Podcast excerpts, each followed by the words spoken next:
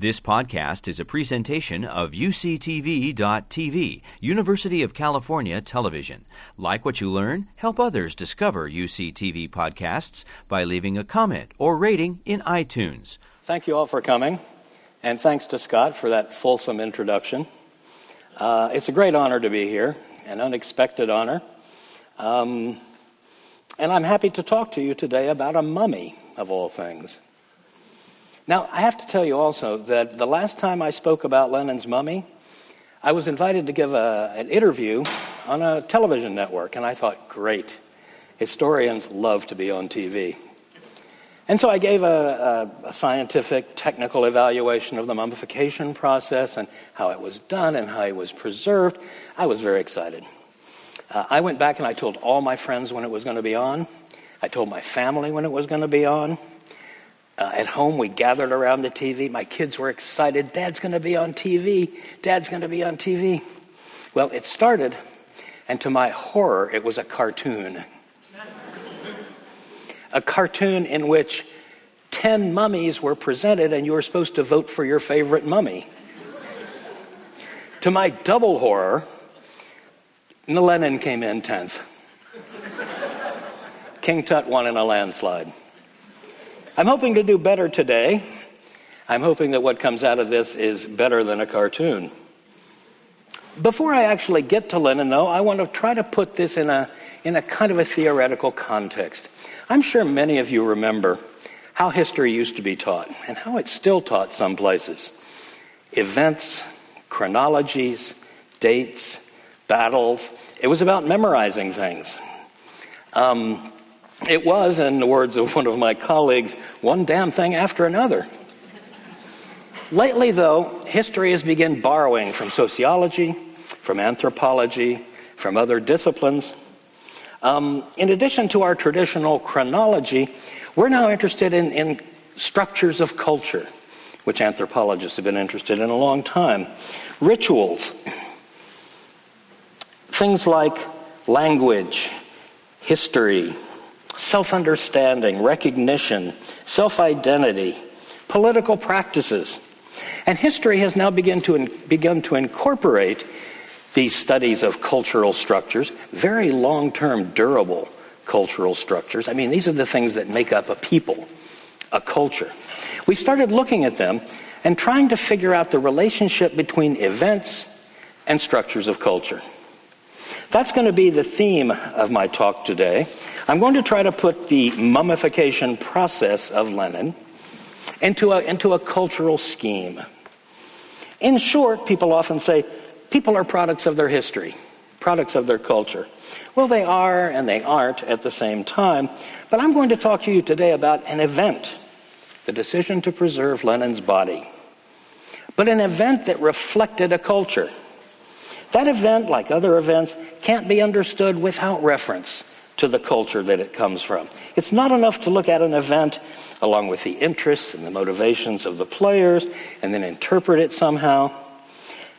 Historical actors function within a culture, and it's often a culture that they themselves are not conscious of.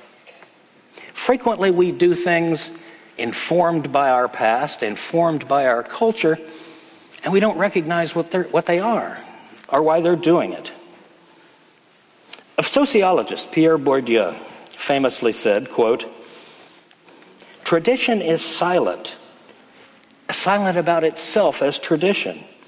People do not, strictly speaking, know what they are doing or why they are doing it. Things they do have more meaning than they know. Unquote. And I'm going to argue today that that, in fact, is the context of the decision to mummify Lenin. That it was done on an ad hoc basis. No one knew exactly why they were doing it. It took them years to figure out that they were doing it. But in the final analysis, we can understand what they couldn't. We can understand that this decision was informed by ancient Russian cultural structures. So, what are we talking about? Everybody knows Lenin is embalmed, available to this day for public display. He's the founder of the Soviet state and was seen as a heroic figure. He was the interpreter of Marx to fit Russia. He was the leader of a party that went from the lunatic fringe to running the country by 1917. He was the leader of the revolution. He was the founder of the state, the Soviet state. He was the George Washington of the USSR, if you want to think of it that way. I wouldn't stretch that too far necessarily. But an interesting point here is that George Washington's body, his mummy, is not on display. It would seem strange and odd if it were. It wouldn't fit our culture. What I'm going to try to explain to today is why it did and does fit Russian culture. Lenin's body is on display in a specially constructed mausoleum since 1924. It's a place of honor and reverence. I'll talk a little bit more about that later. There are huge lines, shorter than they used to be, but still long lines to see him. He's a tourist attraction in some ways. In Soviet times, not only foreigners wanted to see Lenin, but Russians from outside Moscow would come thousands of miles to see the body. It was, in some ways, the place, the event, and you had to get there early if you were going to get in at all. You may remember that for a long time, the leaders of the country, the Politburo, stood on top of the mausoleum and watched parades go by. It was their tribune, it was their place. The changing of the guard in front of Lenin's tomb was also a tourist attraction. Three goose stepping soldiers came out and replaced three who were standing there. It was called, by the way, Guard Post Number One of the Soviet Army. And it was presented and still is presented inside like a church. It's a sacred relic. There's a religious atmosphere here. The lighting is dark. Funeral music. It's like a church. Just like in a church, by the way, an Orthodox church, you can't have your hands in your pockets. It's disrespectful, it's irreverent. If you accidentally put your hands in your pockets, in the Lenin mausoleum, a guard will run over and take them out. The door to the mausoleum, the outside door, was always in Soviet times just a little bit ajar, just a little bit open. The other place in Russia with a door that's just a little bit open is inside an Orthodox church on special occasions. The iconostasis in the front. The door is open just a little bit because behind it is sacred space. Behind it is God's space. In many ways, therefore, the mausoleum presents itself as a church. There's more to the religious angle, too. In Russian Orthodoxy, the bodies of saints don't decay, they're preserved forever. Their body parts can still be found in churches today and are objects of worship. They're holy objects. The mausoleum, therefore, functioned as a kind of a spiritual center of communist Moscow, like the cathedral of communism in the center of the city, like most medieval cathedrals were. And it was a religious place, or seemed to be a religious place. Lenin's body was meticulously cared for by the Soviet leadership. To this day, Every summer, for one month, Lenin goes on what they call vacation. His body is immersed in a special chemical bath, the composition of which is still a state secret of the Russian Federation. This bath is what preserves him. And it is said that if you scraped skin samples from the mummy and looked at them under the microscope, they would be practically indistinguishable from living cells. For a month, therefore, Lenin bathes. And this is what keeps him in, I suppose you would say, top condition, as he is now. The care of Lenin's body in Soviet times was under the direct control of the secret police, the NKVD, later the KGB. It was that important. The secret police were entirely responsible for the body. Here you have a letter from the dreaded head of the secret police. You may have heard of him, Lavrenti Beria, who ran the secret police under Stalin for a couple of decades. Beria here is writing to the head of government, Molotov, Stalin's right hand man, with a lengthy and precise description of a small patch of the body's skin that seemed to be changing color. This was a matter for the highest echelons of government. A small piece of skin was changing color. Nothing could be more important. This got on the Politburo agenda right up there with nuclear arms talks. Beria even sketched a small piece of the skin in his letter. It's hard to imagine anything more important than that for the top Soviet leadership. In 1941, when the Germans were assaulting Moscow in World War I, Stalin decided to evacuate Moscow to the rear. The first thing evacuated, you guessed it, Lenin's body. His body was evacuated under cover of night in a special train with an air escort before the government was evacuated, before anything else was evacuated. It was the most important thing to preserve. The big question, of course, why? Why in a modern state, a state that put the first man in space, a space that had enormous technological progress and valued science and valued technology, why a mummy? This is something you'd expect from an archaic ancient society, even maybe. But here it is. Here it is in a modern state. Why? And why was it so highly prized? Why was it the most important thing to keep out of the Germans' hands?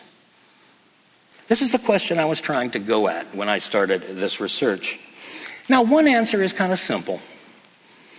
This is just a cynical use by the regime to make a play for peasant religion. After all, they executed the czar. They needed a substitute czar. There's one laying right there. They destroyed the Orthodox Church, but they couldn't destroy religion, so they tried to create a substitute. Look at this mausoleum. It's just like a church. In other words, this can be understood as nothing more than a backroom cynical decision to create symbolic legitimacy for a regime of atheists in a peasant country. There was some of that, but it's much more complicated than that. What I'm going to look at next is how the decision was made and why a body of all things. The interesting thing, one of the interesting things about how the decision was made is that in the top secret Politburo archives, where this committee met to decide Lenin's funeral and his body, the interesting thing to me, behind closed doors, to each other, to themselves, nobody said this was useful. Nobody said, what a clever thing to do. What a neat trick on peasants. What a good way to put up a fake religion. Nobody said that, even in their most secret councils. How was the decision made? Well, I was lucky enough to spend a couple of years in the files, the Politburo files, of the commission to decide the fate of Lenin's body. These, until a couple of years ago, were top secret. This is what the Bolsheviks said to each other in private. So, the questions I was after how did they decide this? And why, in the end, did they decide this slightly gruesome mummy? Why? Why not just a statue to commemorate Lenin? Some other kind of monument, perhaps, however gigantic and lavish. This is what Lenin's wife wanted, by the way a modest monument. She was horrified at the idea of preserving his body. Horrified. After all, what they did, creating a holy relic in a kind of a pseudo church, is not very Marxist at all. Marxists don't believe that there's a soul. They believe that when you die, your body is just a body, it's just a mess of chemicals, it's nothing. One old Bolshevik actually wrote a book prescribing what Bolsheviks should do to their comrades' bodies when they die. And he came up with what soon became a popular opinion they should be burned and ground up and sent to a soap factory, because then at least they'd be useful.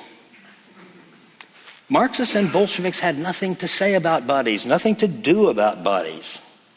Yet, look what they did. They preserved a body and put it, I'm going to argue here, almost by accident, in a shrine. Along with preserving Lenin comes a whole bunch of cultural attributes. One of the most popular slogans in the Soviet period, especially for young people, and you saw it on badges and you saw it on flags Lenin lived, Lenin lives, Lenin will live. That speaks to immortality, something Bolsheviks are not supposed to believe in. Lenin's still alive? What? Lenin will be alive in the future? What? How communist is that? In fact, the whole body laying there with its accompanying slogans speaks of immortality, a very un Marxist thing, a very uncommunist, un-Bolshevik thing, a very unscientific thing, a lot of people would argue. I remember once standing in front of the mausoleum many years ago, looking at the front, and a, a young Soviet kid came up to me. Must have been about 12. His first question, the, the, always the first question in those days, who are you and where you're from? I said I was an American. So he decided to give me a little education there on the spot. He said, You know why that door is open just a little bit? Well, I had my suspicions that it was kind of like a church thing. He said, It's open a little bit, so if he decides to get out, he can. this wasn't a joke on foreigners. There was no smile here. He sincerely believed that. You know, some kind of resurrection might happen. It was within his cultural field of vision that Lenin might get up and walk out and save the planet. What we have here, therefore, is immortality, implicitly, and with a lot of people, explicitly. How'd they come up with this? What was this committee thinking? Well, a couple of things to notice right away, and this part surprised me. Stalin was not involved in the decision at all. He was not a member of the committee. He only rubber stamped their reports periodically when they came to the Politburo. This was not Stalin's idea. Instead, the committee was chaired by the first head of the secret police, a man named Dzerzhinsky. You can't imagine a more hard boiled, cynic, communist guy than Felix Dzerzhinsky, who at the stroke of a pen could send 200 people to their execution and then go home and write romantic poetry. The organization of the committee, therefore, didn't speak at all of immortality or emotion or anything like that. In fact, they didn't have a plan. At the beginning, Lenin died. They organized his funeral. Okay, what do we do with the body? Well, there were crowds of people coming from all over the country to view Lenin's body. He was lying in state in a building at, in the beginning. Huge crowds wrapped around blocks in Moscow. So, for crowd control, they moved the body to a temporary wooden building on Red Square. Temporary building. The idea was that when the crowds died down, they'd bury him somewhere. In fact, there were discussions about where to bury him, who to bury him with. The idea of having him on display, therefore, was a, a temporary stopgap for crowd control. The problem was the crowds kept coming and coming and coming. Lenin died in January, and by April, the crowds were still coming. Something had to be done because the weather was warming up. It was okay to put a dead body out in Moscow January, you know, but by April or May, you know, he's going to go south on you pretty quick. So, what do we do next? They said.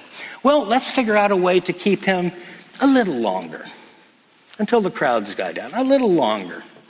So they ordered the construction of a, of a slightly larger wooden mausoleum to cover him and began looking at ways I mean, how do we keep the body from rotting? There was a group that wanted to freeze him. Another group um, wanted to, you know, basically plasticize him with shellac.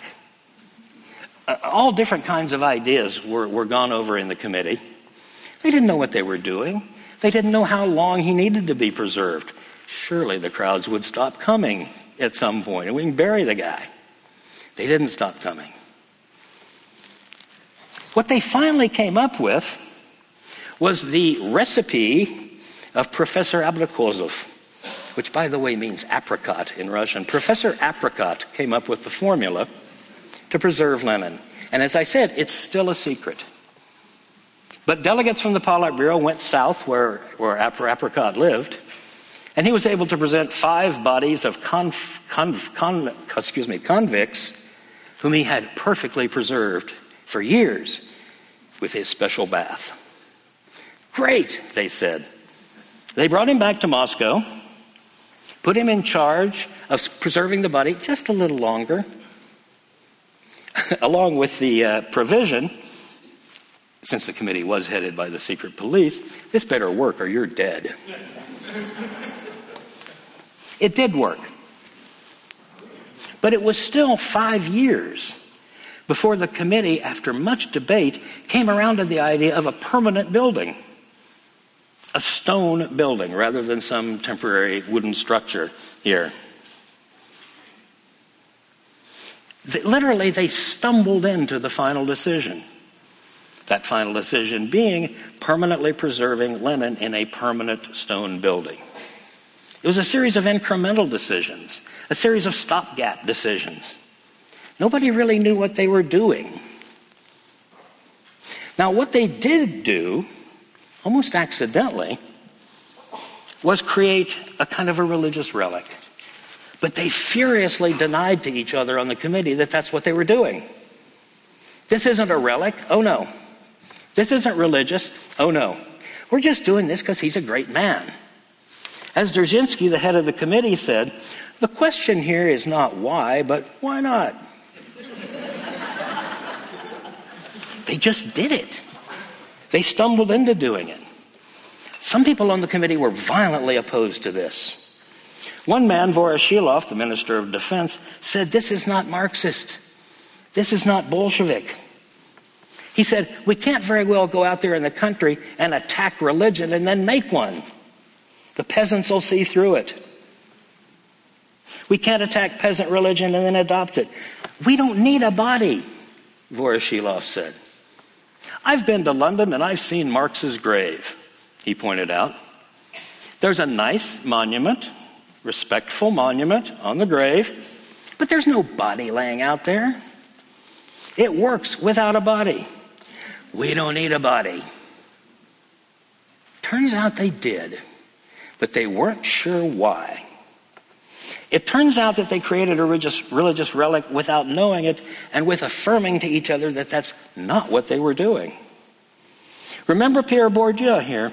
Subjects, people do not, strictly speaking, know what they're doing. And what they're doing has more meaning than they know. A lot of times, events happen organized and orchestrated by specific people who can't themselves explain why they're doing it. That's what happened here with this committee, which met five years arguing about this, arguing about this constantly. I've seen this at work, by the way, personally. My friend Tatiana, a medical doctor, specializes in hormones, an atheist, a hardcore scientific person. More than that, a Communist Party member. More than that, a Communist Party secretary for ideology. There's nobody more hardcore than, hardcore than that in the Soviet Union. Secretary for ideology. When her husband Leonid died, I attended his funeral. They were friends of mine, and was amazed to see a priest, censers, a small choir, a headstone with a cross on it, a typical Russian Orthodox traditional funeral. And I said to Tanya afterwards, I said, Tanya, what's this? You're a communist. You're an atheist. You don't believe in this stuff. Why did you give Leonid this kind of funeral? And she got this frown on her face, and she thought about it, and she said, and the members of the commission could have said this too. I don't know. This is just what we do. I can't tell you how many people I've talked to at Russian funerals when I ask why this or why that or why the other thing. We don't know. It's just what we do. It's what our parents did, it's what our grandparents did. This is a kind of a powerful culture structure or series of structures that frequently informs decisions without direct reference to it. The way it came out, a body preserved forever, turned out to be perfectly consistent with peasant understandings. The cult of the body looked very much like the cult of a saint, didn't decay. Some peasants thought it had curative powers and tried to touch it to heal disease when they went by. Some peasants believed that if political deviance could simply be brought into the, pe- the presence of the body, their false ideology would be healed and cured. People were arrested for trying to photograph the body, for trying to caress it. Now, the leaders of the committee, faced with this magicization of the body, were appalled. Absolutely appalled. They ordered the guards don't let anybody touch it, don't let anybody photograph it. It's not magic. But you couldn't convince the peasants of that. Another example of how the Bolsheviks did something that resonated in culture unexpectedly and without them knowing it. It was widely wildly received by the peasantry. Now, when I thought about this, I thought, oh, I get it. The members of the Politburo at the time, the first generation of Soviet leaders, were yesterday's workers and peasants. They carried that culture with them. There was no member of the Politburo at this time more than two generations from the peasant village. More than two generations from relatives who still believed in magic, who still buried after birth under the corner of the house to keep demons away. Within their living memory, these Bolsheviks, that was their culture. Consciously, though, and not dishonestly, they were atheistic, atheistic, scientific Bolsheviks. The body was nothing but chemicals. But unconsciously, they carried the Russian traditions about sacred bodies. They would never admit it. They didn't ever admit it. When the body began to be magic, they tried to stop it. But they still left it there they still preserved it there because something ringing around in their unconscious, something thousands of years old, something their fathers and grandfathers would have intuitively understood, eventually won out. Their grandfathers would know exactly what this meant. They denied it in the fore part of their brain, but did it in the back part of their brain. They inherited a culture without trying to and while fighting it every step of the way. Cultural structures are durable and powerful and not easily ended or deflected. Why a body? What is there in Russian history about a body?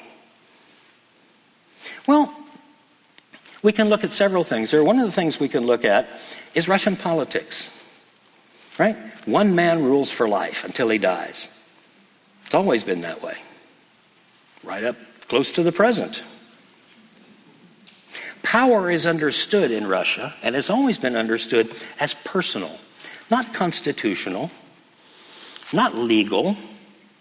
Russians don't think of the state as a kind of abstract thing that exists separate from the people who run it. It's not an existing entity, this state. It's the person who runs it.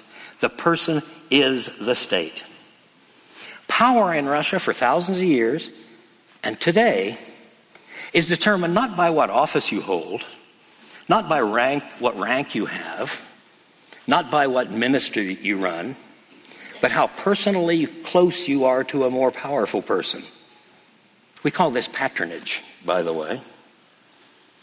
Patronage, connection to powerful people, patrons and clients, is the Russian understanding of politics, not laws, not states, not constitutions. There's another difference between Russia and the West about power and politics. It's often said that in the West, in medieval France, let's say, the king had two bodies, figuratively speaking. There was his physical body, and then there his political body. I'm Louis, that other body is the king. Two bodies. Now, over the centuries, these two bodies got eroded by challenging institutions, parliaments, constitutions. And eventually, in the West, the sacred second body was replaced by a constitution, by a state. The king became just another person, like today in England or Netherlands. Nobody imagines these kings or queens are in any way personifying the state. But in Russia, the king only had one body in popular understanding. He was the state. There is no state without the king, the czar, the prince. We can see this in language, by the way. The word for lord, dominating lord in Russian, is gasudar. The word for state, when they ever used it, was gosudarstvo. The Lord and the state come from the same word and are thought of the same, as the same thing. When, when Louis XIV in France famously said, I am the state, that couldn't hold a candle to Russian understanding about the guy being the state. Louis was kind of making a little joke. Louis was kind of saying something that kind of nobody really believed. If a Russian prince or a czar had said that, there would have been no question, of course he's the state because there's no other institution available. This, by the way, is the origin of what we call cults of personality, cults of leaders, the cult of Stalin, we often talk about.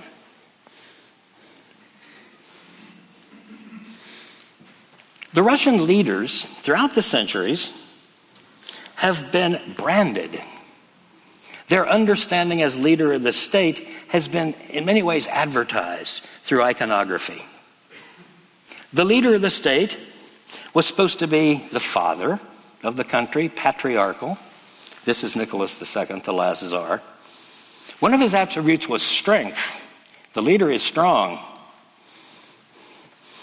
There's a big, strong Lenin with troops there. Make no mistake, Lenin is powerful through armed strength. Stalin and Lenin together in gigantic form have tanks and soldiers. The leaders are strong. The state, the army, the father is in charge of them.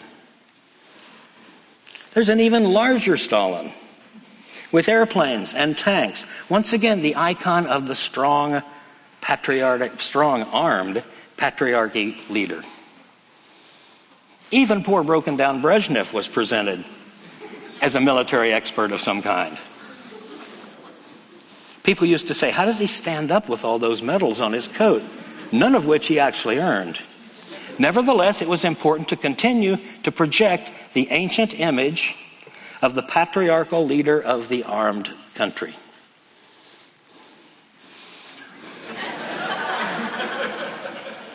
this isn't an accident by Gorbachev's branders. We look at it as ridiculous and silly, but it's in the tradition. It's in the icon tradition of the powerful patriarch leader who is armed, maybe with a spaceship, maybe with a rifle. The leader is also kind. And over the centuries, the iconography of the leader Remember, too, this is the iconography of the state. The leader is kind, the state is kind. Often with children. Here's Lenin with children. Lenin, by the way, hated children. But never mind, the image had to be produced and reproduced. Stalin was said to be the best friend of children. Not all would agree, I'm pretty sure. But the image had to be maintained because the state is kind. And since the leader is the state, he's kind too. There's Gorbachev with children. Gorbachev goes one better. He likes animals. He hugs puppies and kisses horses. You can't get much kinder than that. Now, it's especially important in his tenure to project kindness because the economy has been hardly kind to people. Other leaders, by the way, in other countries did the same thing. Here's Nasser of Egypt with children.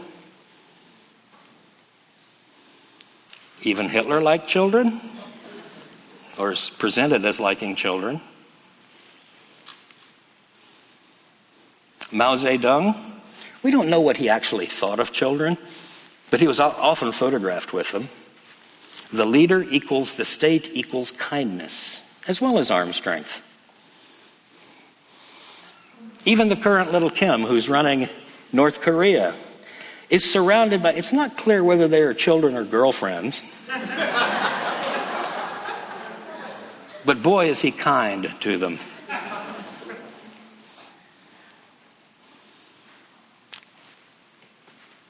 Putin has his limits with this kindness thing, with this patrimonial thing. He has no objections to, be to, to being considered the father, the state, armed, kind. He allows himself to be branded. But he's got his limits. One of those limits has to do with the Russian tradition of kissing the hand of the czar. Putin doesn't want to be kissed. Watch him visit a monastery. Ooh, no.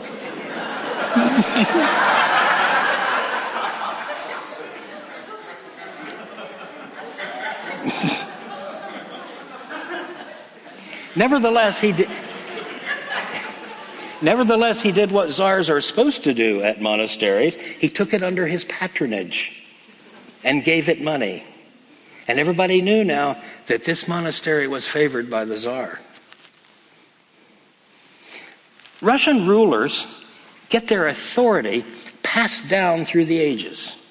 We call this apostolic succession. It's like the Pope. The Pope has to trace his lineage back to St. Peter.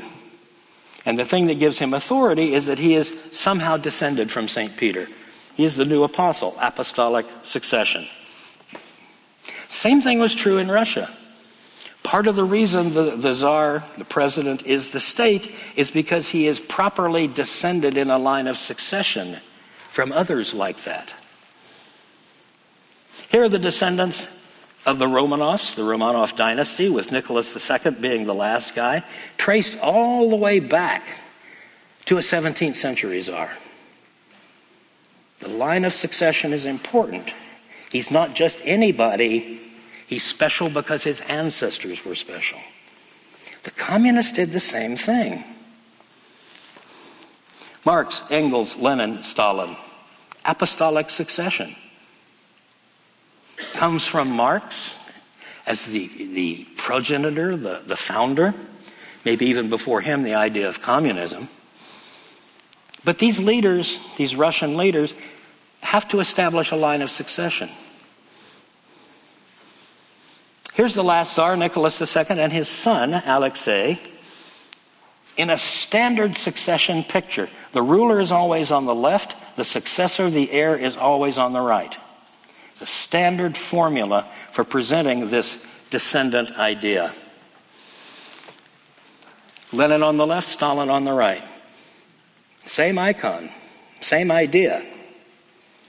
It goes down through the communist ages, if you will, or the communist rulers. It's a way of designating a successor. Although it gets modernized in the process, there's Putin on the left and the successor, Medvedev, on the right.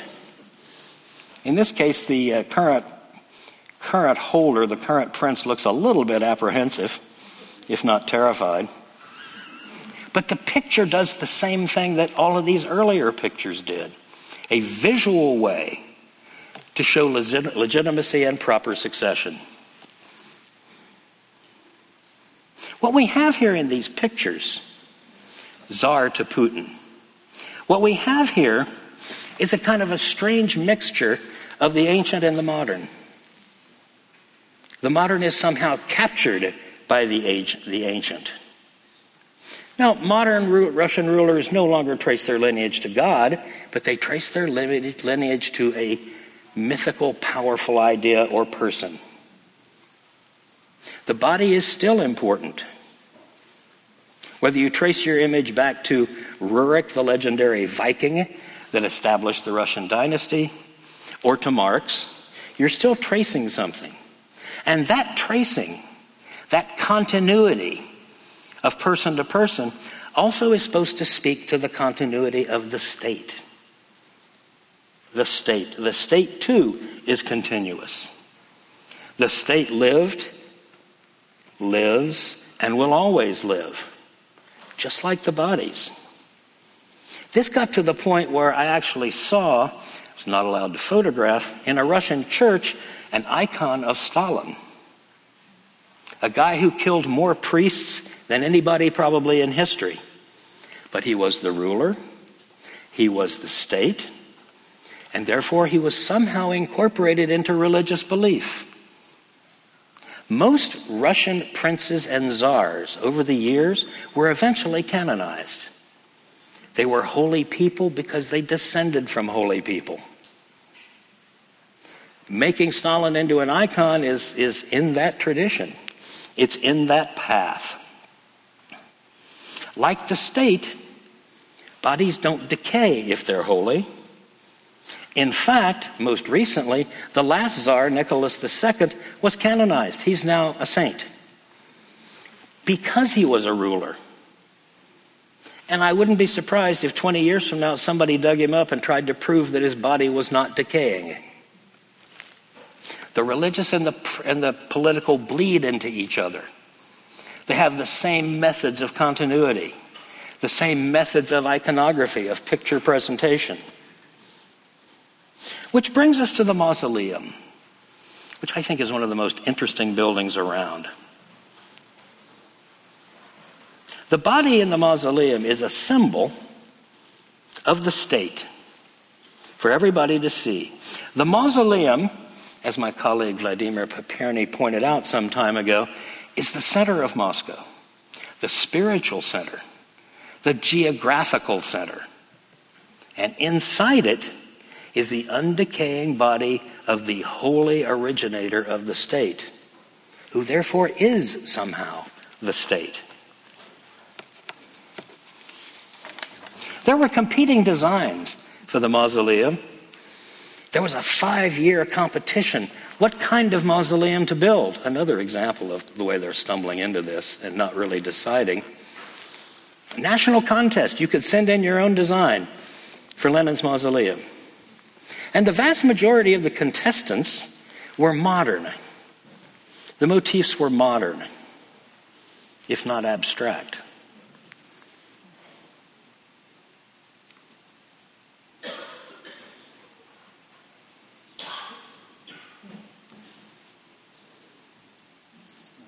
Very avant garde stuff.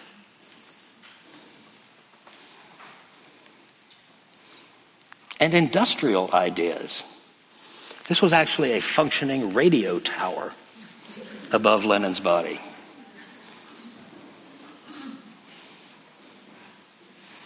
This version of the mausoleum, with a convenient entrance and exit at opposite ends, was going to show lightning. I mean, we're talking here about real electrical static lightning shooting back and forth while the visitors were inside contemplating the body.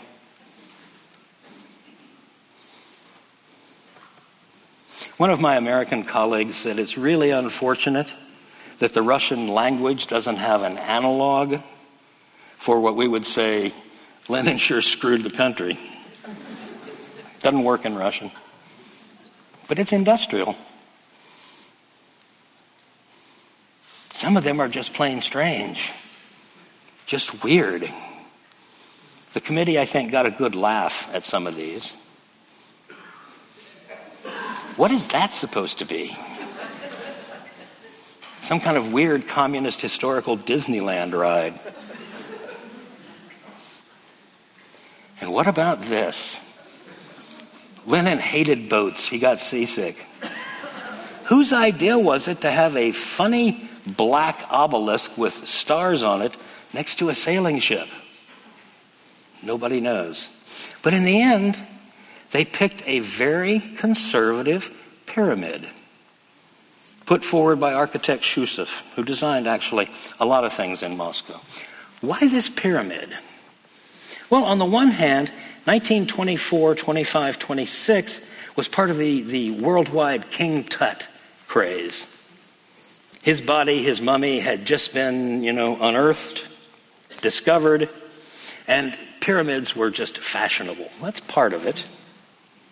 Part of it, though, is that a pyramid speaks of immortality. A pyramid houses a body that doesn't die. It is monumental. The Egyptian pyramids are still there. They last forever. Communism, like that, and like the guy inside, will last forever. Something about pyramids. But this particular pyramid, like so much else I'm talking about here, is a mixture of the ancient and the modern. On the one hand, it's a recognizable pyramid. On the other hand, it's in the ultra modern architectural style of constructivism simple lines, squares, no curves anywhere, nothing fanciful. The idea behind constructivism was the body as machine. I'm sorry, the building as machine. So the final decision here was part archaic and part modern. Its location also shows this peculiar mixture of the ancient and the modern in Russian culture. There it is, a ancient and modern building at the same time on Red Square. On the far left, you see St. Basil's Cathedral of the 16th century. Just behind the mausoleum, you see one clock tower of the Kremlin wall. This particular one is an English clock of the 19th century.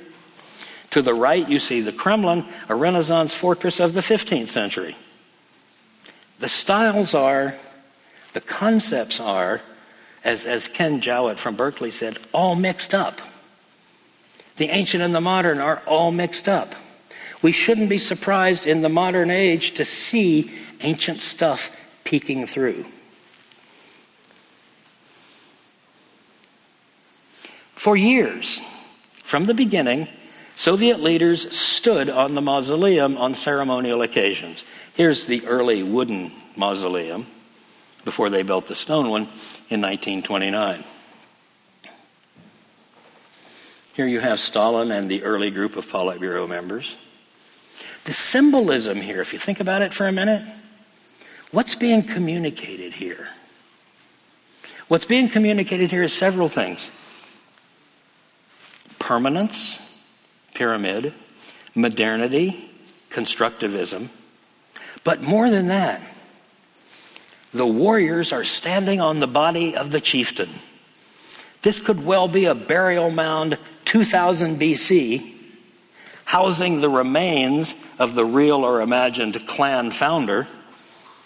And on ceremonial occasions, the warriors stand on top to identify themselves with him, to identify themselves with the clan, with the state.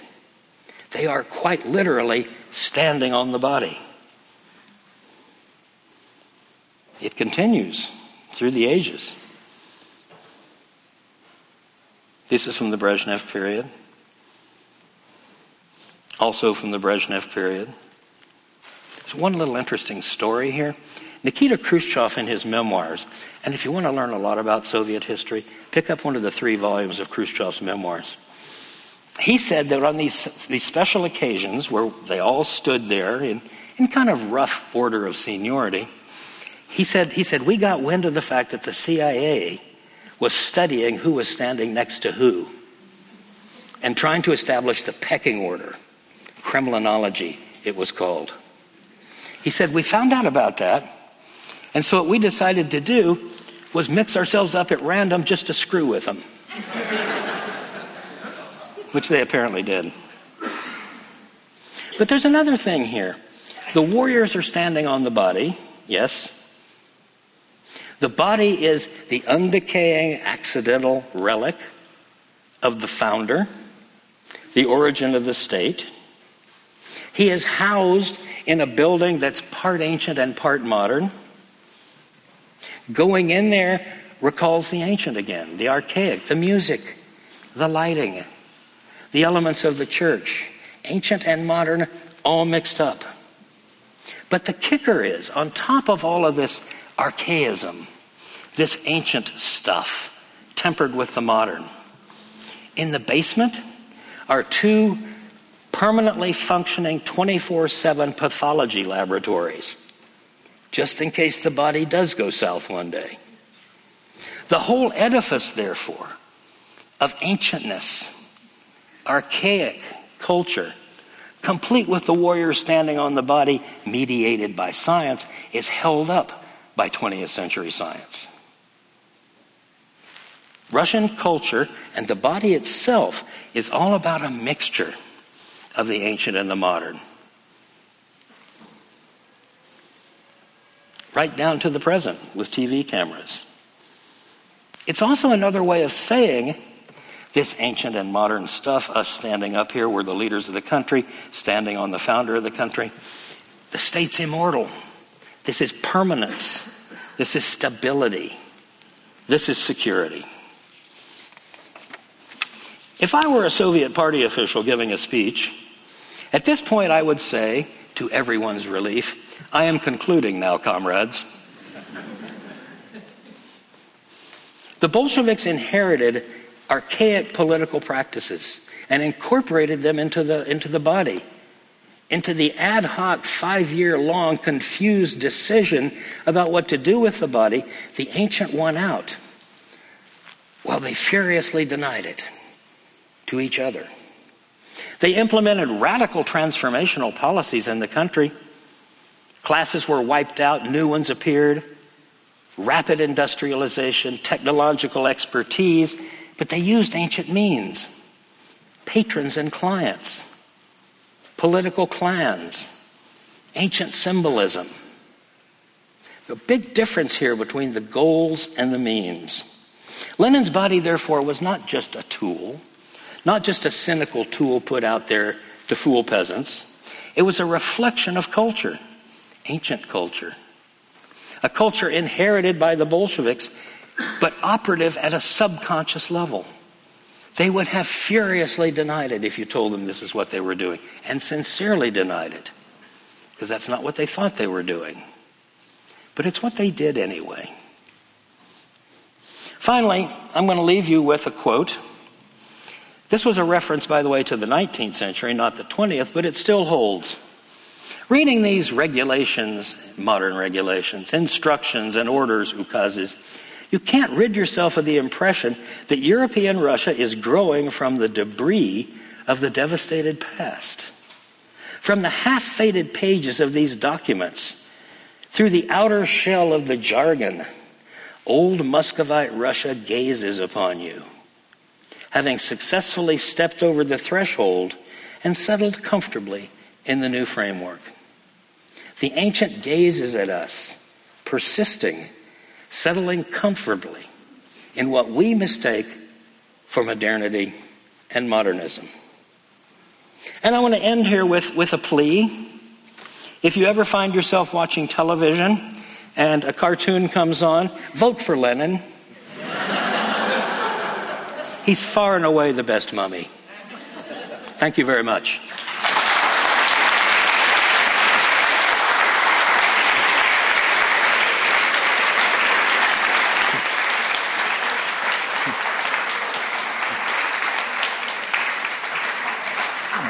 We'll uh, raise the lights so I can see, uh, look out, and we have a few minutes for questions.